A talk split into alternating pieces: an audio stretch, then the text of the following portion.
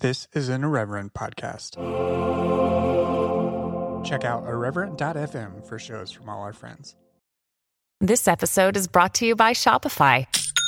Forget the frustration of picking commerce platforms when you switch your business to Shopify, the global commerce platform that supercharges your selling wherever you sell. With Shopify, you'll harness the same intuitive features, trusted apps, and powerful analytics used by the world's leading brands. Sign up today for your $1 per month trial period at shopify.com slash tech, all lowercase. That's shopify.com slash tech.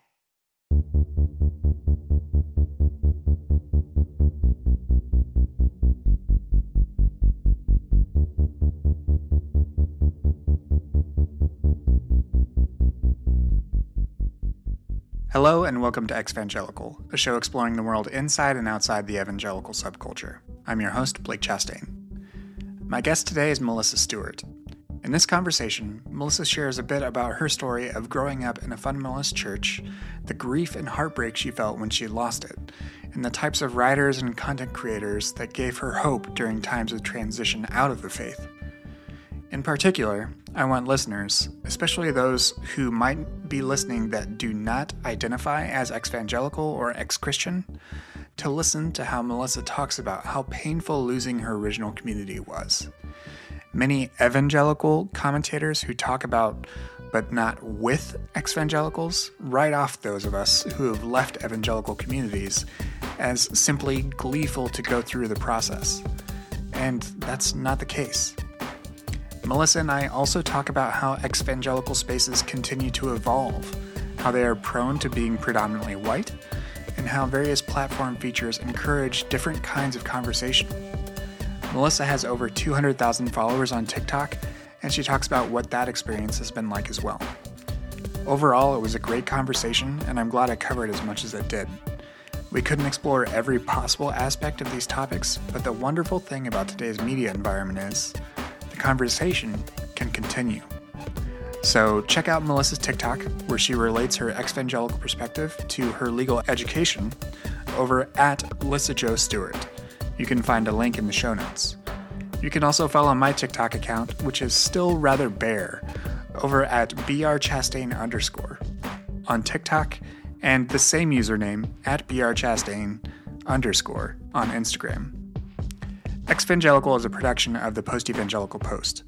You can support this podcast and all my other work by subscribing for four, six, or eight dollars a month at postevangelicalpost.com. 25% of net revenue is donated each month. Supporters get access to ad free podcast feeds, Discord access, and subscriber only posts. Exvangelical is part of the Irreverent Media Group. Check out irreverent.fm for other great podcasts. All right, let's get into it. My guest today is Melissa Stewart. Melissa is a law student and a prolific TikToker. Melissa, welcome to the show. Hi, Blake. Thank you so much. I'm really excited to be here. Longtime fan of your podcast and your work on Twitter. So, thank you. I appreciate that, and I'm really excited to talk to you and hear a little bit about your own story. As you know, as a listener, really, I like to start at the beginning and talk about that fun experience of growing up in church. I also like, to whatever degree you're comfortable, like I also think a lot of geographical, regional stuff comes into play as well. So, what area did you grow up in, and what was your first sort of experience of church like? Sure. So, I grew up in rural Minnesota, a couple hours north of the, the Twin Cities, and it was farm country. And I I grew up in a, a fundamentalist Baptist church, and K through 12 attended the school that was run and operated by that church. Hmm. So it was my entire life my entire existence. I was I was there six, often seven days a week. Mm. It hmm. was my whole social circle. It was my entire support system. That place was absolutely everything to me. And it it had it had some ups and downs. you know, as a as a kid and as even as a, a teenager and, and young adult, I mean, I I loved it. I thought that I loved it. When something is your entire community, you yeah. know, you you think that it's a, a good healthy place to be and it, it obviously was not there was some pretty uh, extensive abuse that happened there I, I dealt with some some sexual abuse from some men in the church and uh, just the the general normal mind fucking that comes along with evangelical Christianity, fundamentalist Christianity. Mm, mm. So yeah, that's kind of the the general basis. And then when I was, I don't know, maybe 18, no, 17 or 18, my parents, who had been in a horrible, unhappy marriage my entire life, finally split.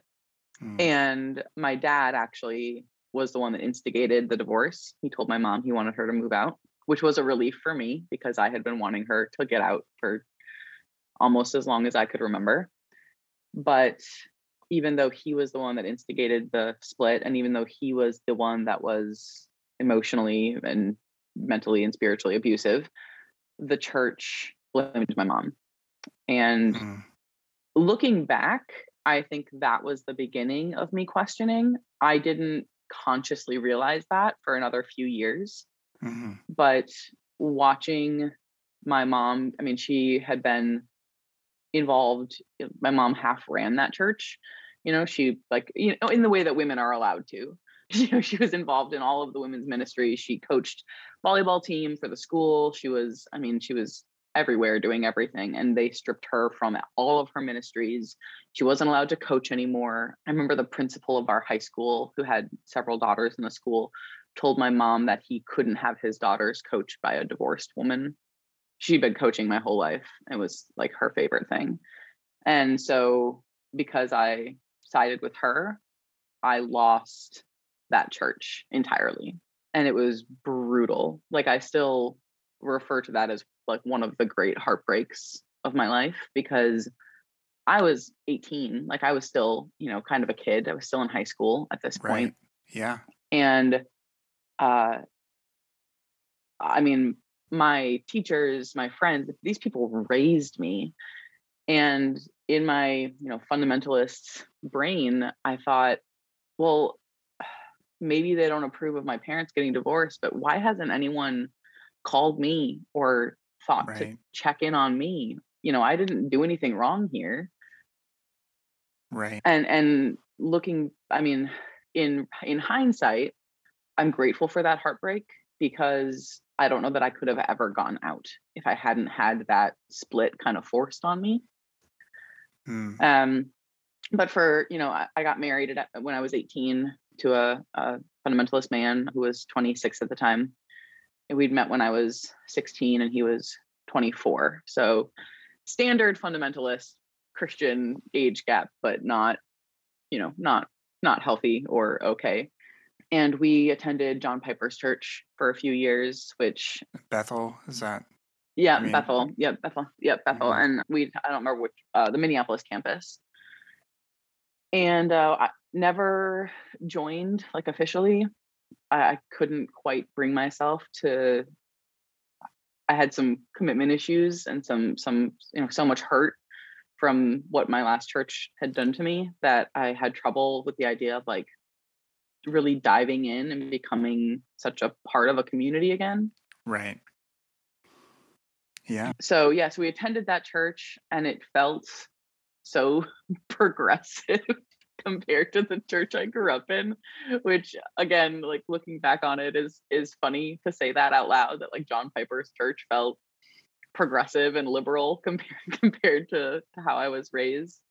You know, they were allowed to have like guitars and other instruments in their church and my church was very strictly piano organ. You know, people wore mm. pants to his church, which was just absolutely not something I was ever allowed to do mm. it was a little less stuffy and that that felt like freedom to me. It felt like spiritual freedom.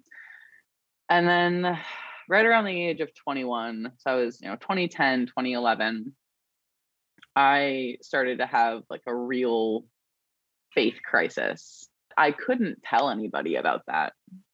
Right. You know this was i mean this was kind of before I, I, I don't know exactly when you coined the term exvangelical, but it was really before I was an extremely online person.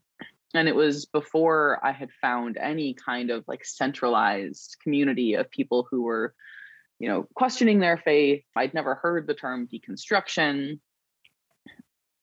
And when you are in the, I mean, I'm sure you're familiar, but when you're in the church and you are starting to question everything, questioning itself feels wrong, feels sinful, inspires yeah. guilt. Mm-hmm. So for many years, I had this, or for a while, I had this kind of cycle of questioning and doubting, and then like feeling so guilty and diving into my Bible and praying and like being determined and repenting for this doubt. And then, you know, I'd be okay for a few weeks or a month, and then my mind would start to to ask questions again. Mm-hmm. And around this time, I stumbled across Rachel Held Evans' work. Yeah. Which was just monumentally important for me. Absolutely. Um, especially because, and Micah J. Murray too, and because both of them at that time were writing, they were both still very passionate Christians, but they were Christians who were openly wrestling with yeah. their faith. Yeah and that felt safe to me it felt i mean it still felt dangerous but it felt safer than you know than the, this idea of like leaving christianity entirely which i couldn't even conceive of at the time and so yeah so i started reading kind of their their work and mm-hmm that slippery slope that the church warns you about. Man that's real. They got that one part right. Once once you start to question like well maybe hell isn't real. Maybe you know, maybe my church got that part wrong. Everything fell apart after that. yeah. Though honestly, sometimes I think there's two slippery slopes. One is to not being evangelical anymore, and one is to just being a Christian nationalist. and you yes. choose. Yep. You choose one. you choose, choose one so yeah so once once i you know rachel held evans kind of introduced me to this idea of of you know christian universalism evangelical mm-hmm. universalism. Yeah. And it was just like this question of you know when the bible says that all shall be saved like what if it actually means all? And that little kind of twist of interpretation of biblical hermeneutics that just a very simple verse that I had always interpreted one way because that's what I've been taught and now had a different perspective made my mind go, "Oh, this is like this is a text that that has multiple interpretations." And yeah. from there, and this was all silent. I mean, I wasn't sharing this with anybody. I was I mean, I remember deleting my internet history after reading like some of Rachel and Micah's blogs. Yeah. Because I was yeah. I was afraid of of being caught. And so this was kind of an internal struggle. And then in 2012, I literally like in the middle of the night left my marriage, left my husband. And uh within, you know, th- that experience of getting divorced, I mean, divorce is just the ultimate besides being queer, which I also am, but was not admitting that to myself yet. Uh, but besides being queer, divorce is just like the ultimate sin in the fundamentalist circles. It, it's just it's there's so much shame associated with it, and I lost you know any people that I had kind of maintained my friendships from the church that I had managed to kind of hold on to, just yeah. gone. So gone. I, yeah. Again, sorry. I'm sorry. Just, I just, again, you experience that. You experience that at 18, and then you experience it because you made a major right. life choice that. Right. Yeah. Right. And in hindsight, I can have I can have empathy for the people that did this to me because I, you know, when you've come out of indoctrination, you can look back and see people who are where you were and think, well, you know, I, I used to be right there. I used to mm-hmm. think those same things and believe those same things. But in that moment, all of a sudden, people in my life were either not talking to me or I was getting invitations to go to coffee.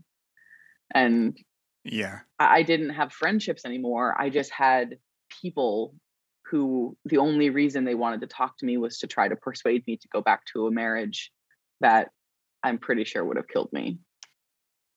And that, I mean, that was brutal. So it was just, you know, three years after I'd lost my entire faith community, I was doing, I was, I was going through it all over again. And I never fully went back to Christianity after that. Hmm. I didn't consciously leave right away. I still considered myself a Christian, but just like decided to kind of go cold turkey on church for a while. And maybe six months after leaving my marriage, I went back into a church for the first time and had a straight up panic attack and thought, oh, okay, this is not something I can do anymore. And I left. And that was it. It took a while longer for me to, you know, leaving the church doesn't get rid of all of the beliefs, the internalized homophobia, the I mean, I was still really fundamentally conservative at this point because you know you don't get rid of all the the thought patterns and the the toxic need to have all the answers that doesn't just go away. You have to pick that apart and usually requires some therapy. But yeah the the divorce was kind of the thing that forced me out of christianity finally forever. And you know you can be a christian without without being you know part of a church family or or whatever but at some point i like consciously recognized that christianity is too it's too tied to like my deepest wounds mm. that hmm. it it would be impossible for me to be a part of that that religion in any way even even a healthy kind of open Christianity, progressive Christianity, which you know I have some friends that have a really beautiful kind of of affirming and and healing faith that they've found for themselves, and I'm really happy for them. But it's just it would be like just picking it at old wounds. Yeah, that's I think that's incredibly well said. Just how because of your life experience and because of the way you were treated by the people that you were told was were the body of Christ, like here on earth. I think that that is such a very salient point about the way that that we all have to navigate relationships to religion on these terms and they're very individualistic but they're extremely valid as well. And i think that's such a a good way to describe it is like just recognizing that even if something appeals to someone else it's not healthy for you. I, I think that does, I guess, like fly in the face sort of of a lot of progressive spaces that are like, I'm sorry that was your experience. Here's something different. but at the same time, sometimes you just have to say, oh well. yeah. If, yeah. the good good for you. Like just like you said, that's great for you. It's not for me. Yeah. Yeah. And and it's one of the reasons that I I went through a kind of a phase where I was which I think I think a lot of people who leave Christianity do, where you become like initially very anti-religion in mm-hmm. general. Yeah. And I still, I mean, I'm very anti American evangelicalism. You know, I'm mm-hmm. I'm anti these systems. But as far as like religion in general or Christianity, and I say this with just like a giant asterisk next to this because I think it's difficult, especially within the structures of American Christianity, and just the deeply rooted problems in that system. But I, you know, I think that faith can exist without dogma. I've seen people that I love and admire find faith absent dogma. And so, and I also think that, you know, like in my my work on social media, I was not given a path out of indoctrination because people you know by people who were bashing religion or like you know uh, new atheism didn't draw me out of sure. indoctrination yeah. you know it was it was it was people who were it was rachel held evans who was a devout believer who wrestled openly and normalized that mm-hmm. and so i i am even though i'm not a christian i try to kind of make some space for that on you know on my TikTok account and and such because finding your way out of indoctrination is scary. And yeah. for me, at least, when I was in the church, like I could not have even fathomed leaving and becoming an atheist mm-hmm. because that was the ultimate evil. But I could handle questioning some of the the core things that I'd been taught within the larger framework of Christianity. Yeah.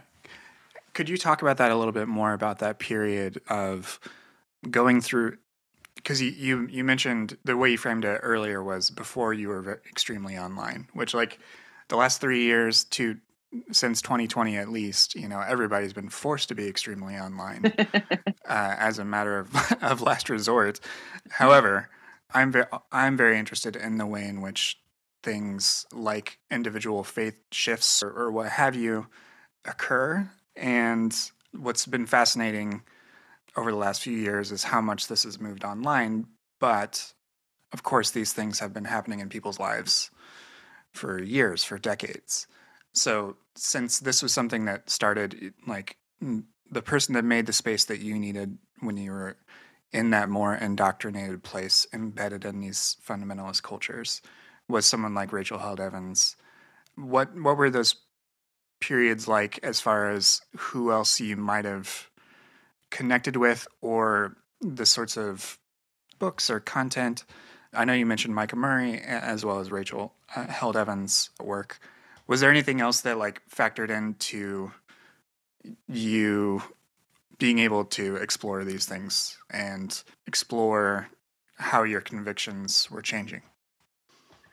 Sure. There were a few things at play. So, Micah and Rachel, for sure, and the, the early part of my kind of leaving the faith, I would say the earliest part of my kind of deconstruction journey was intensely lonely. Mm-hmm. You know, I, I connected with Micah. I didn't know Rachel Held Evans personally. I connected with Micah on a personal level. We both lived in Minnesota. So mm-hmm. we kind of got to know each other a little bit. But in general, I, was incredibly isolated extremely lonely. You know, I that I didn't have really anybody that I could talk to about this stuff, about what I was dealing with with the the like complete crisis of identity. I mean, that the scariest like the scariest moments of my life, the scariest months of my life were that time when I kind of consciously realized that I was not a Christian mm-hmm. and mm-hmm. then had absolutely no concept of who I was or what I wanted or what I believed. I mean, it was just, it was like, it was like stripping back everything. Like it was like stripping back the, the flesh off of my bones. And I was just like the skeleton who was, I mean, barely clinging on to my sanity and the loneliness was excruciating. And then slowly things started to kind of shift. One of the really like formative moments for me or experiences for me was after that experience where I went back to church for the first time in like 6 months and had like a panic attack. I was trying to figure things out and I still wasn't quite sure. I, I was starting to get the idea that I was not going to be able to hold on to Christianity. And I decided to read the New Testament. I hadn't cracked the Bible open in, you know, probably, you know, at least half a year, probably longer than that. Mm-hmm. And I read through the Gospels.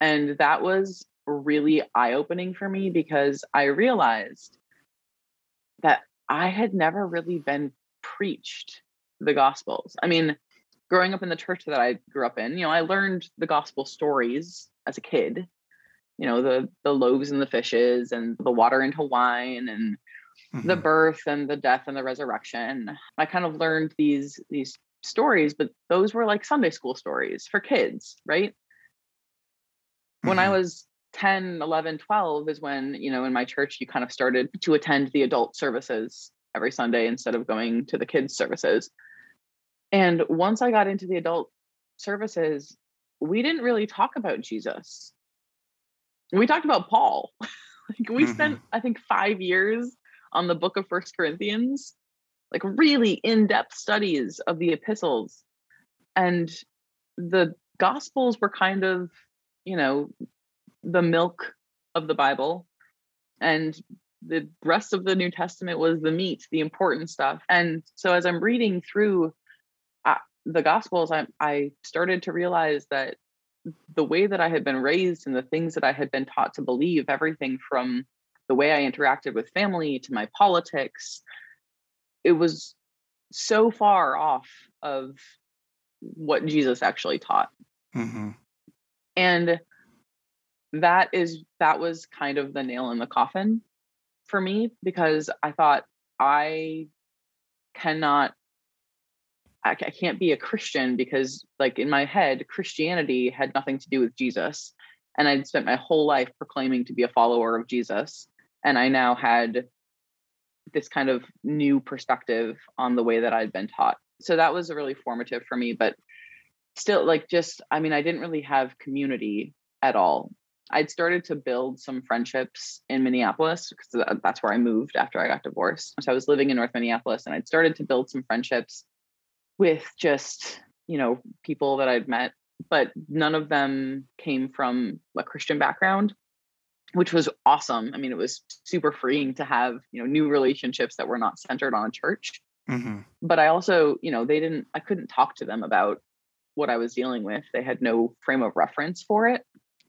And it wasn't until I kind of moved through that journey for the most part on my own until maybe see 2015 I moved to Southern California and right around that time I got on Twitter Mm-hmm. and that's when I kind of started to find a little bit of community and that community grew very rapidly I started following people. Um, at some point, I you know came across the exvangelical hashtag, and that kind of formulated my following list.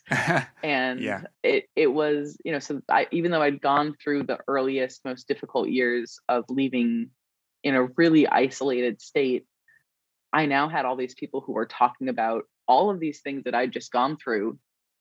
And it made me feel less insane, you know, because I I man, I used to gaslight myself just all the time about this. Like, oh, it wasn't that bad. You know, the way that you were raised, like, it wasn't that bad. You're being dramatic. or leaving was not that hard. A lot of people leave religion. A lot of people are raised religious and then leave. It's not that difficult. And then to find this, you know, kind of pre-existing online community that I didn't know had existed and that was seemed to be growing really rapidly was it was like finding oxygen again Mm. after after so much. I mean by this point by 2015 2016 i had a really great life. I, I had built a completely new community kind of from the ground up. I was in a really healthy relationship. And i i wasn't i wasn't alone anymore but in kind of that internal my internal life of deconstruction and continuing to wrestle and continuing to find remnants of myself that were still deeply embedded in fundamentalism hmm that was still in isolation like that part of me was still lonely. And i don't know if this is like I don't know that this is a universal experience but i still i mean years after leaving the church years after discovering how abusive and toxic and awful it had been i missed it. I missed it so much. And the thing about leaving you know that kind of of community is that you can never like i will never have that kind of community again i have amazing community now but i will never be able to replicate what i had growing up because Mm. in order to do that i would have to i would have to unknow everything that i know hmm and Yeah. and yet i can't do that you know Right. leaving is with the intent of escaping the unhealthy toxic aspects of that community and those are precisely you know the the homogeny the sameness the comfort the structure the black and white. There's no gray areas in the church. It's you know you know exactly what your life is supposed to be. You know exactly what your role is. You have all of the answers and you can't get that back. And so the part of me that was still struggling with the, the constant like the discomfort of the unknown. I, I didn't have all the answers anymore, and that was deeply uncomfortable. Mm-hmm. And that part of me was so lonely and really missed just the comfortable blindness of being in the church. And so to find an online community of people who were openly talking about this, yeah, it was it was amazing. I was like, "Oh, okay. All right. I am not the only person who's who's gone through this and who's like had these same thoughts." Yeah. So yeah. yeah. I'm so grateful that like that the types of communities that have grown up in this sort of ad hoc way have helped you in that way. I am um, really curious about how uh, I think we're at this point now, and this is also where my head is at as I'm thinking about these things right now, especially at, during the first part of this year, is that now these communities have been around a few years, like, and I think some people's relationships to the communities themselves sort of change over time. Because I think, yeah. So I'm curious how uh, you had this period of, you know, deep loneliness and then you processed a lot during that period and then you found people who were talking about it openly across the internet and that you you felt less alone and and that that served that need over time has your relationship to the community you know or the online discourse or whatever however you want to label it has it changed and i honestly there's there's no value judgment here like i think actually change is we just have we have to talk about it more openly and uh, not assign value to it because I, to your point, you know the the way the communities we come from work is by stifling change. Like yes, it's extremely comfortable if you don't change ever. yeah. But and and it's extremely comfortable if you fit like a particular white male mold or one that aligns with white male desires. But that's not life for most people. So I'm curious like how how your own relationship to those things have changed and how your own needs for different types of communities may have changed over time.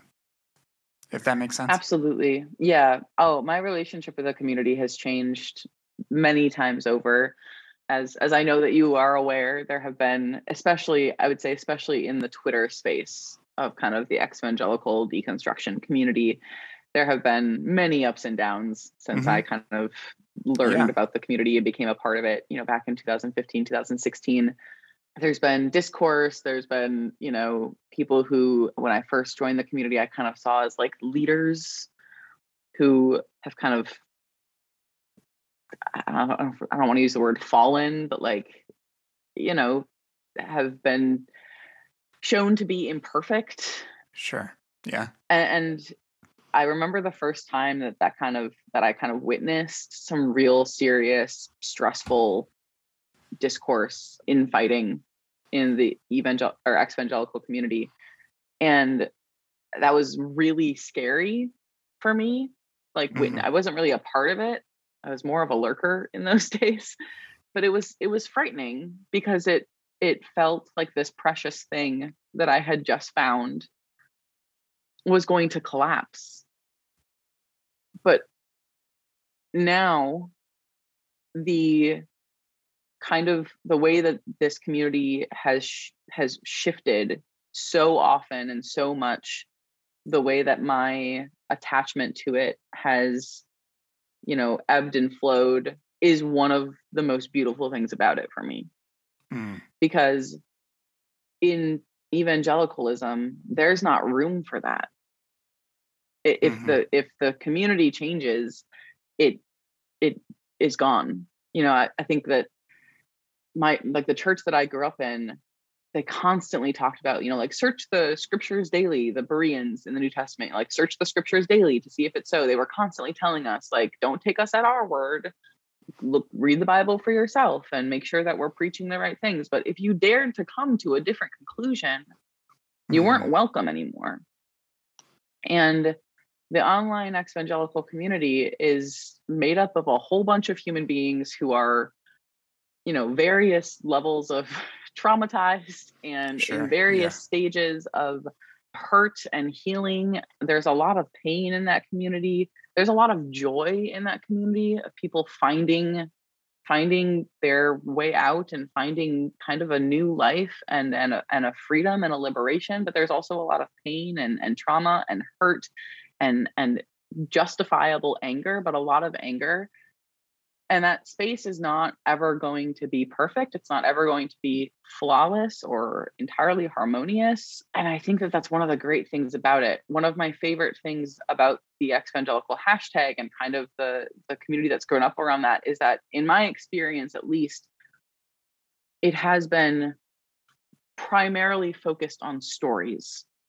You know it's it's it's not it's different from say like the new atheist movement which was a lot about you know persuasion and like using logic to dismantle the, the idea of religion my experience with the new atheist movement felt like a lot of the same kind of fundamental patterns as christianity evangelical christianity just applied to atheism mm. and it, when i came into exvangelical spaces my biggest experiences with it were people talking about what they went through talking about their stories and it was very personal and focused on on the human beings who have come out of this rather than on whether or not a certain kind of theology is right or wrong. It was about mm. you know i this this is my experience. This is what happened to me. This is what this what this thing did to me. This is how i found my way out of it. These are the things that i'm wrestling with now and it it became very yeah that that center that that centering on human stories i think is very messy. But i i like that the even evangelical space is is sometimes messy. I think that's good. I mean it can be awful but i think that eh, overall the fact that this space is permitted to be messy.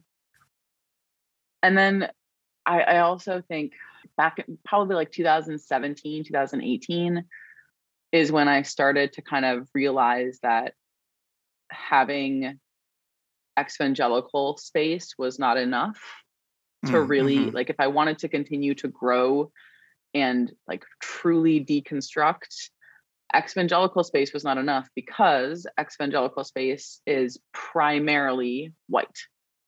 Yeah.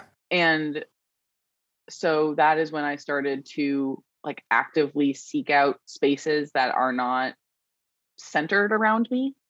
Mm-hmm. And and are spaces where I am less a participant, more of an observer and a listener. Mm-hmm. The the books that I started to read started to shift a little bit. And that exvangelical space is still incredibly important to me. But it is like my online community just like my real life community has expanded and changed. And you know i, I think that's good too. I think it, it when you have a group of people online who have kind of trauma bonded mm-hmm. that's really great. You know you need that community especially at the beginning but you, you have to expand beyond that. You have to you have to find you know ways to learn that are not just a whole bunch of traumatized people sharing experiences with each other because mm-hmm. that has the potential to just feed anger and feed hurt and kind of get into this cycle. You have to at some point kind of take that step outside of that and and start to learn from people who have been equally traumatized or equally harmed or or you know by, by that same community but in a different way. Mm-hmm you know so many people of color that i now you know have read or listened to or follow talk about the way that white evangelicalism has harmed them but they were never a part of it. But because yeah. of like the, the structure in, in our politics the, the power of white evangelicalism in the united states and that's just like that's a completely different perspective that is hard to get in exvangelical spaces. Sure. Yeah especially if it's coming from a from a white perspective absolutely because we just don't have that lived experience and right. Yeah and i and i i am curious about your experience uh, on tiktok and as as now as someone that's that's actively creating in this space because of a lot of the things you've just mentioned. There is uh, many of the people that are well known like yeah, like you and me, possibly to listeners, like you have a much larger audience on TikTok than I do for this show. But a lot of them are are white and are talking about the experiences of white uh, of white people leaving evangelicalism, and there's a bit, well, quite a lot about unpacking privilege and understanding the traumas that were done to us, and this necessary emotional work of expanding our, our worldview and undoing a lot of this indoctrination that that we all were participants in or that we were subjected to. And even that relationship changes over time too, right? And within evangelicalism. I'm curious about how how you experience this now as someone who does have a distinct I think your your followers are your follower count somewhere in like the 200,000s I believe which is a significant size and your experience of using the hashtag on on on TikTok and other places to communicate. And I know this is a long a long preface but it, it's just endlessly sort of interesting and fascinating to me being both a participant and an observer of lots of these spaces because like a hashtag is a pretty small like simple tool. And a lot of times I, I struggle with the best way to describe eh, or frame for myself even the types of communities is community the right word like mm. communities often have guidelines, and using a hashtag, there's no freaking guidelines. You know, anybody mm. can use yeah. it. So is it is the better word culture or following? Um, mm. You know, what's the best way to to frame these things?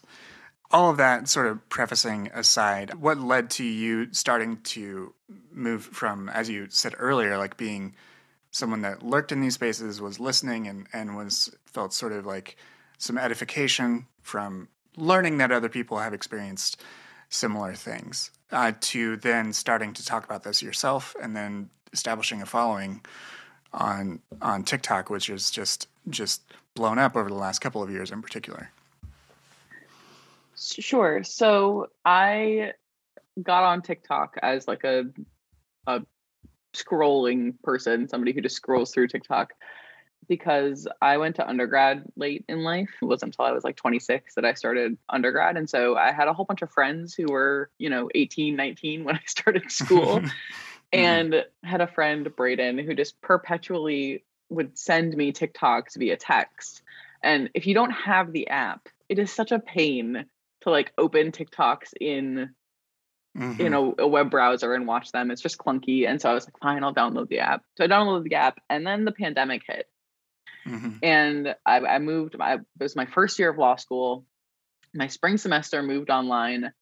I was trapped in this tiny one bedroom apartment by myself. My semester ended, and then I had like my summer job with a law firm had been delayed like a month and a half. So I had six weeks where I had literally nothing to do.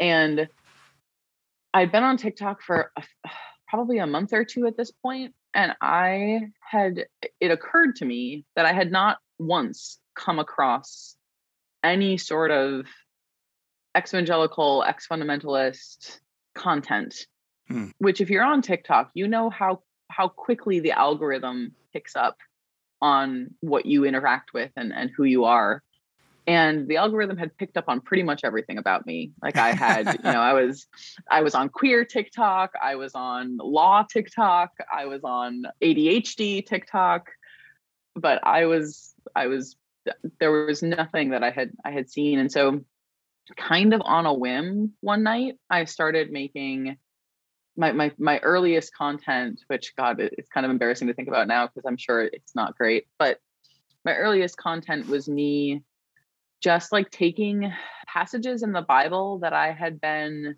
taught one way and just reinterpreting them in a in a different lens. So one of the earliest was the story of the woman at the well. Mm-hmm. And, and her conversation with Jesus, which I had always been taught as like Jesus shaming her for having multiple husbands. And at some point in the last, you know, in, in my deconstruction journey, I'd come across alternate interpretations of that passage. And that was kind of David and Bathsheba, that that story, which I had again been taught as like a slut shaming story. And talking about the the way that that story is actually set in context. And I, I picked up a little bit of a following over that. And then my content really started to kind of pick up when I started tying it to my legal education, mm-hmm. which, you know, I got to law school and saw white Christianity in everything. All of my classes. I mean, I could it was like I couldn't get away from it. And it's it's it's a blessing because I think that it it has enhanced my legal education to have this background where I can make these very real connections pretty effortlessly. Mm-hmm. Like I remember I had this this crazy moment in my my 1L con law class. My con law professor, still one of my favorite professors. I got into con law and like a month into the class, this class felt like the most effortless thing in the world for me. And my other classes hadn't felt like that. Like I, I did, I'd done pretty well in law school, but you know, my other classes had taken more effort than con law. And I, my friends who were, were brilliant, many of them much smarter than I am, who who'd done much better in school, were struggling in this class. And then I went to my professor's office hours for the first time, and I was looking at his bookshelves, and there's just so much theology on his bookshelves. and I was like, yeah. why do you have, you know, like why is Catherine of Siena on your or Julian of Norwich? Like, why are these people on your bookshelves? And he was like, Oh, I have a PhD in theology. And I was like, okay, got it. And it clicked for me that like constitutional law is taught very similarly to biblical hermeneutics.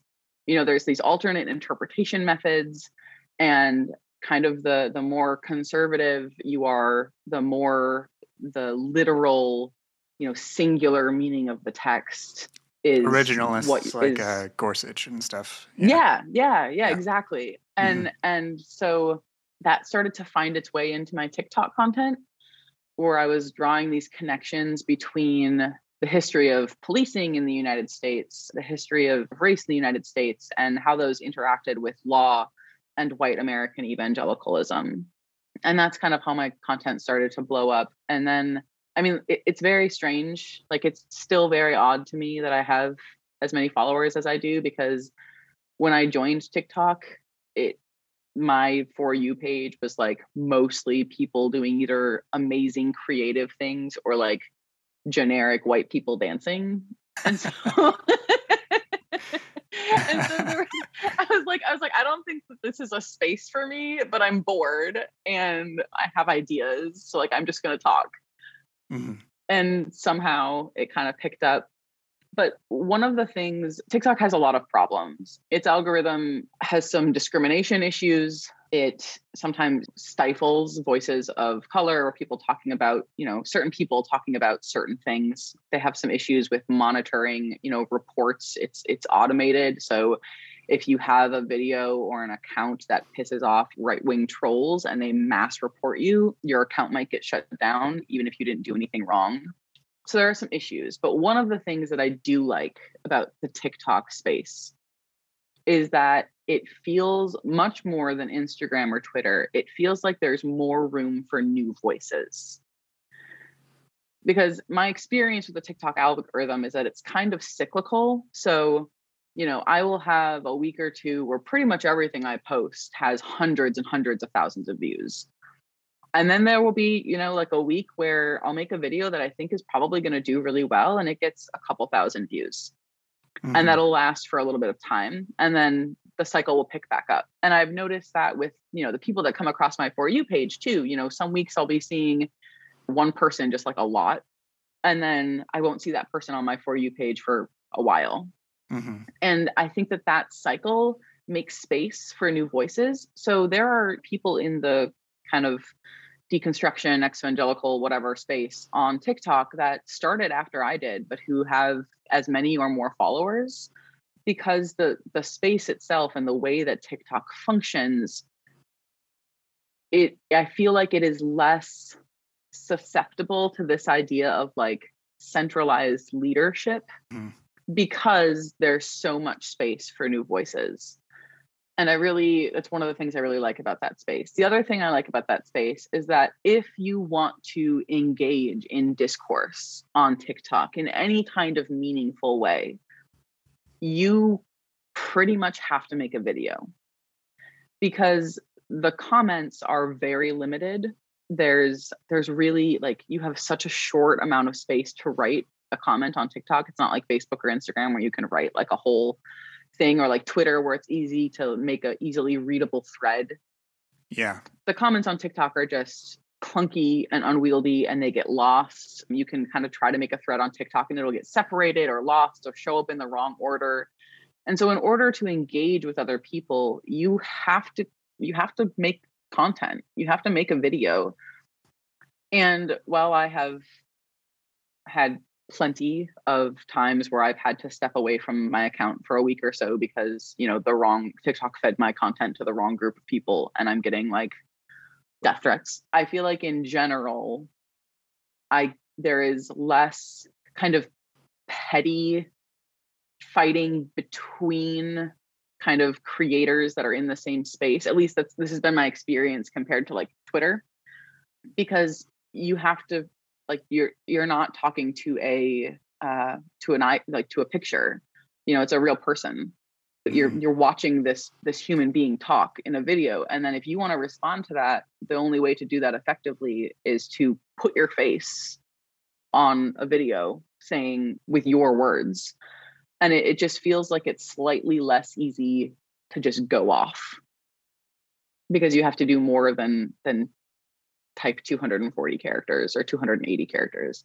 Yeah. You have to put a little bit more, you know, when you're saying things out loud and then you're watching yourself back before you post it, you know, there's just, I feel like there's a little bit more room for consideration and thought. And that's not to yeah. say that those issues don't exist on TikTok. They absolutely do. But I, my experience has been that it's in a slightly different way and it, it seems to be slightly less centralized.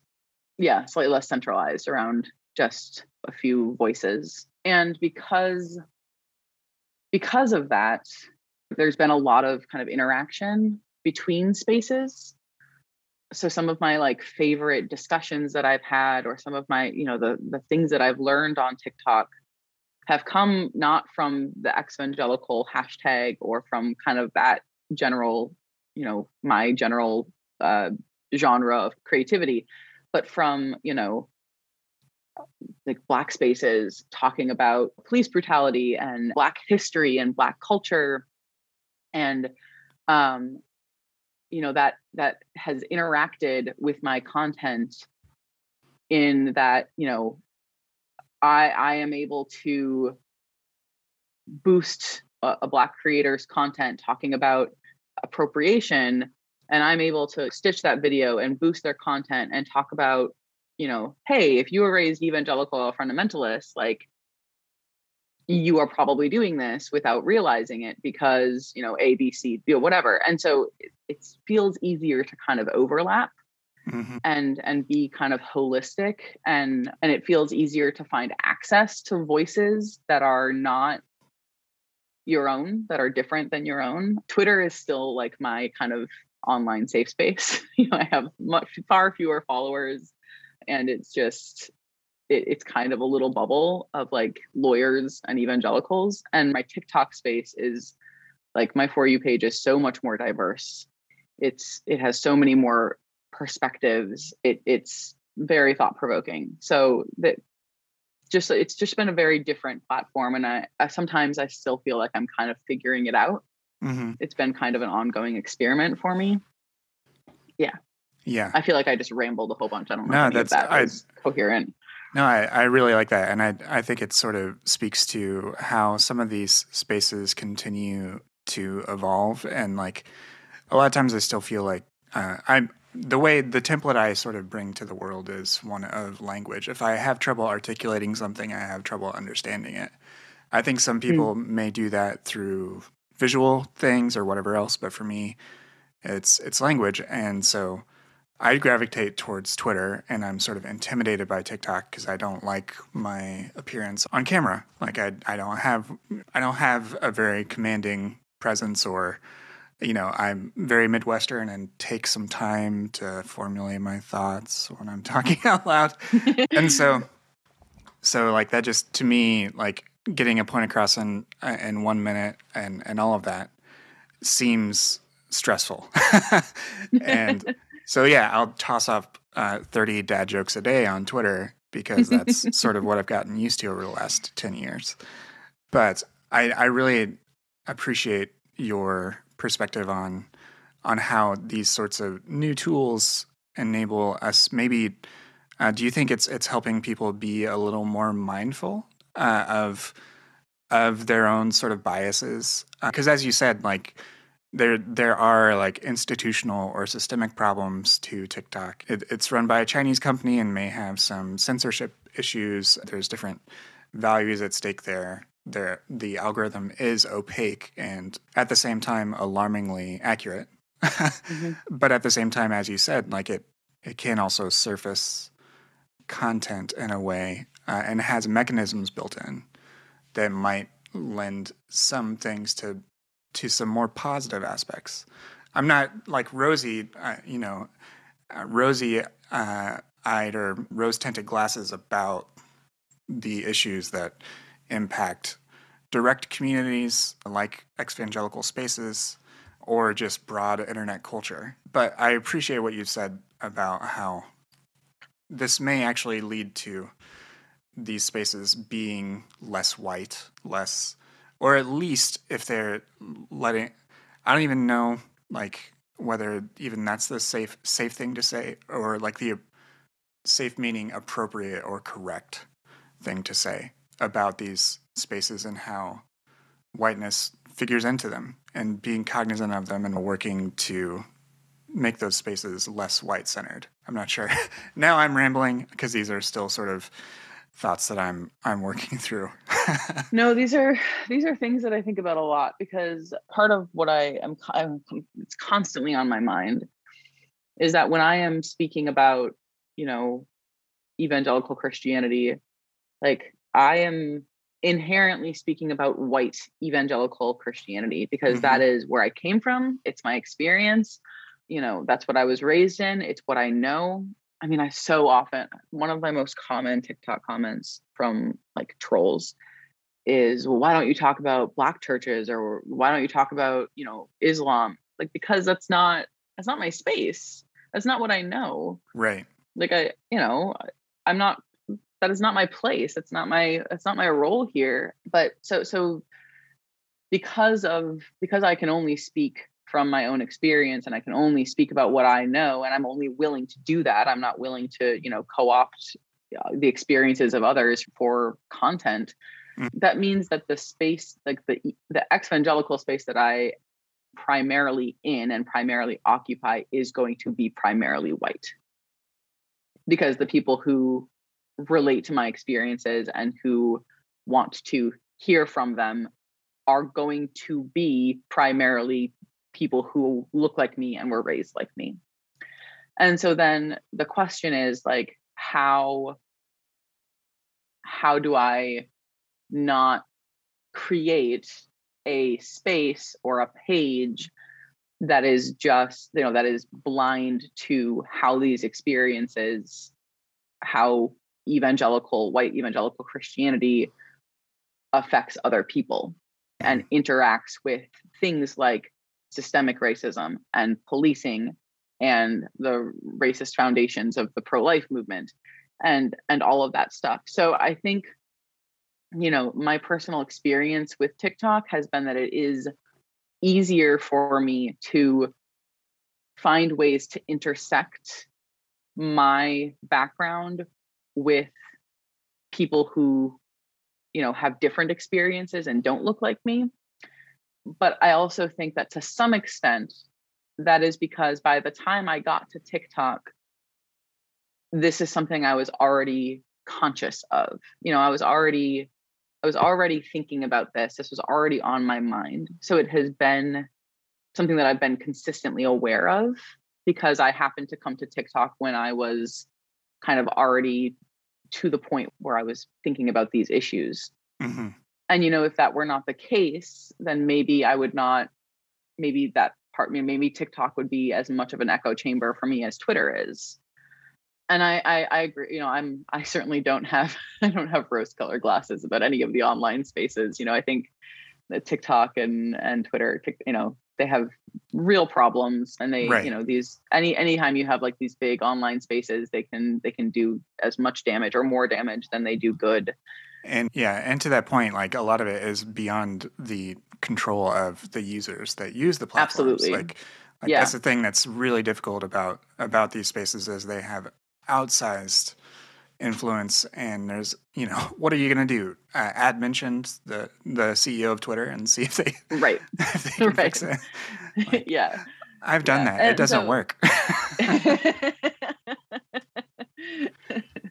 Yeah um yeah it, it does not work and i've you know i've been kind of lucky with my with my tiktok account. I haven't had too many problems with the algorithm but I've witnessed people have their account shut down because they're talking about living with a disability or they're talking about, you know, they're a black creator dealing with, you know, talking about systemic racism and and and teaching from their account and TikTok feeds their content to the wrong group of people and they get mass reported and then they have to battle to get their account back and and that is, you know, these are real issues and that you know kind of just the tip of the iceberg for what these spaces can do, um, especially to marginalized people. So I'm not sure how much of my perception of TikTok as being kind of easier to break into and easier to find diverse viewpoints is because that's been something that's been on my mind and so it's been intentional or if it's because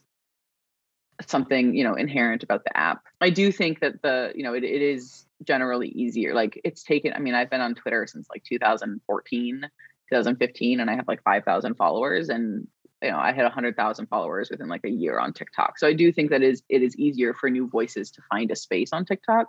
Mm-hmm. But there are other problems, you know, yeah. with the app. Yeah. And I, I, it's funny that you talk about language. I want to come back to that because I'm the same way. Words are it's part of why I love law school. It's part of why I, I wanted to be a lawyer. I, I love words. I love writing. And if I can't articulate something in words, then I, I, I probably don't have a good understanding of it. And in many ways, TikTok has been kind of an exercise in that for me. Mm-hmm. You know, there have been things that I've wanted to make TikToks about, but if I am not able to articulate it clearly and with sufficient nuance in 60 seconds, then I can't talk about it. And that has led to some, you know, deeper thinking, research, questioning, writing about certain things because I, you know, I I see somebody talking about something on TikTok and like, oh, I should I should talk about that. That's important. But if I don't yet understand it, there's no way that I'm going to be able to condense a topic or you know a supreme court case or whatever mm-hmm. into 60 seconds and also do that without oversimplifying it to the point of inaccuracy which i think is a big problem on tiktok just like it is on twitter you know sure you have yeah. limited space to do things and most things require more nuance than the space allows Mm-hmm. Yeah, I also I also got my job on TikTok, so I can't complain too much. It's, it's yeah, that's incredible. post grad job. yeah, that's incredible. So I think that may lead into my my sort of final question for you, which is a very open ended question, and please take it whichever way you would like. Given your experience, your personal experience, your uh, experience as a creator on an app like TikTok, as a law student, sort of holistically across all of these things that you've talked about, what do you what do you think is is sort of next as far as how you perceive your own use of these tools changing over time? I mean, you're going to go from being a law student to a practicing lawyer. Like, I'm not sure if that creates any like legal, uh, you know, the sorts of things, the sorts of professional questions that that one might have to have to adjust to. Uh, just as far as as how you think some of these conversations will continue to evolve, what are you uh, sort of anticipating, and do you think we just we could have some p- positivity or whether we should just stay sort of uh, cautious. I mean, I'm I've I've stayed in sort of a, a cautious day to day sort of thing for almost five years now. so, but nonetheless, curious about your thoughts. Okay, so one of the best things that TikTok did for me it was the first time that like I had a video really blow up. One of the best things that TikTok did for me is it kind of forced me across like the bridge of no return. And what I mean by that is when you enter law school, like one of the first things you're taught in law school orientation, they talk about professionalism. And I, I use quotation marks around the word professionalism. Because mm-hmm. what professionalism means is don't make too many waves, don't walk, rock the boat. You know, you kind of want to be assertive enough to be taken seriously, but you don't want to have an opinion that would, you know, prevent a, a big, you know, uh, elite conservative law firm from hiring you if they saw it on your social media. You wouldn't want to say anything that would prevent uh, a, a, federal judge from hiring you as a clerk, or you want to maintain the possibility that someday a president is going to appoint you to the bench. And one of the best things that TikTok did for me accidentally in my 1L year was push me to past the point of no return where I was like, you know what? It's too late now. I, have, I have officially expressed too many opinions, and too many people have seen those opinions for me to worry about kind of remaining this blank slate that the legal profession can project onto. And that has been incredibly freeing. Mm. And I was I I had been I'm a you know first generation student. I have a lot of student loans. And uh, because of that, I was very much planning on going into kind of a big law firm in DC. It's where I, I did two summers during law school. And that was fully my plan. I thought it was kind of my only option. And because TikTok kind of broke the ice for me and made me realize that I did not want to be a like middle of the road, both sides blank slate kind of lawyer. I ended up connecting with the person, the lawyer who gave me my job offer. And instead of going into a big law firm, I'm, I'm going to go do the work that I wanted to do from the start, which is civil rights work. And so for me personally, that has been that has been the best like because I I was really excited to be a lawyer. And when you are in kind of a you know elite law school space and you're not from this world i've always felt very out of place. And so there's this really intense pressure to kind of conform to this neutral don't have too many opinions be careful like censor yourself on social media all the time kind of mindset and the best thing tiktok did for me was make that a practical impossibility mm. because it has changed how I approach law school. It has changed how I learn in law school. It has changed my, you know, I get my, I, I came out of 1L um, radicalized instead of neutralized. And I think that law students tend to come out of law school one of those two ways. Interesting. Um, yeah. And TikTok, you know, I was, TikTok eliminated that intense need to like fit in and be careful because I was so scared. Like I was not made for these spaces. The space is not is not intended for me. Therefore, you know, I need to be really careful so I can make sure that I'm like employable and and professional. And one of the best things it did for me was make that a practical impossibility as far as what I plan to like do with the space, you give me a lot more credit than than, than I deserve. Uh, I don't plan much. as far as like my TikTok account goes, I mean, I have a notes app where I like jot down ideas for content when they when they come to mind. But outside of that, I have kind of tried to approach TikTok with the idea that there might be a point once I got to like around like 80,000 followers, I started to kind of freak out because it it started to snowball very quickly and I was not fully prepared for that. It felt like a lot of responsibility. It felt like a really scary platform that I could accidentally fuck up at any moment. And for that reason, I have kind of tried to approach TikTok as a tool that I am very, very lucky to have and a platform that I am very, very grateful to have been given, but also something that I might need to someday walk away from. Mm, mm-hmm. And so I, you know, I've chosen not to monetize my TikTok in any way. You know, I'm not in the creator fund and like this is not a value judgment on creators who like if you want to monetize your TikTok, you should. Like it can be a lot of work and like make whatever money off of that platform you can. But for me, I didn't want that to be like a consideration for me because I like the first time that I that I posted something that got me like death threats and rape threats, I kind of started to realize that there might be a point where I might need to walk away. Yeah. I'm and that sorry. has not happened yet. Uh, I mean, thank you. It's it's I mean, it's kind of, you know, part of being a woman on the internet, right? Um mm-hmm. but uh that has not happened yet. I think I've I've been able to maintain boundaries because I am privileged enough to not need to monetize it. I am able to, you know, take a week or two off from making content without without worrying and that you know that is a privilege but so far i've been but so i i don't have long-term plans for that platform because sure.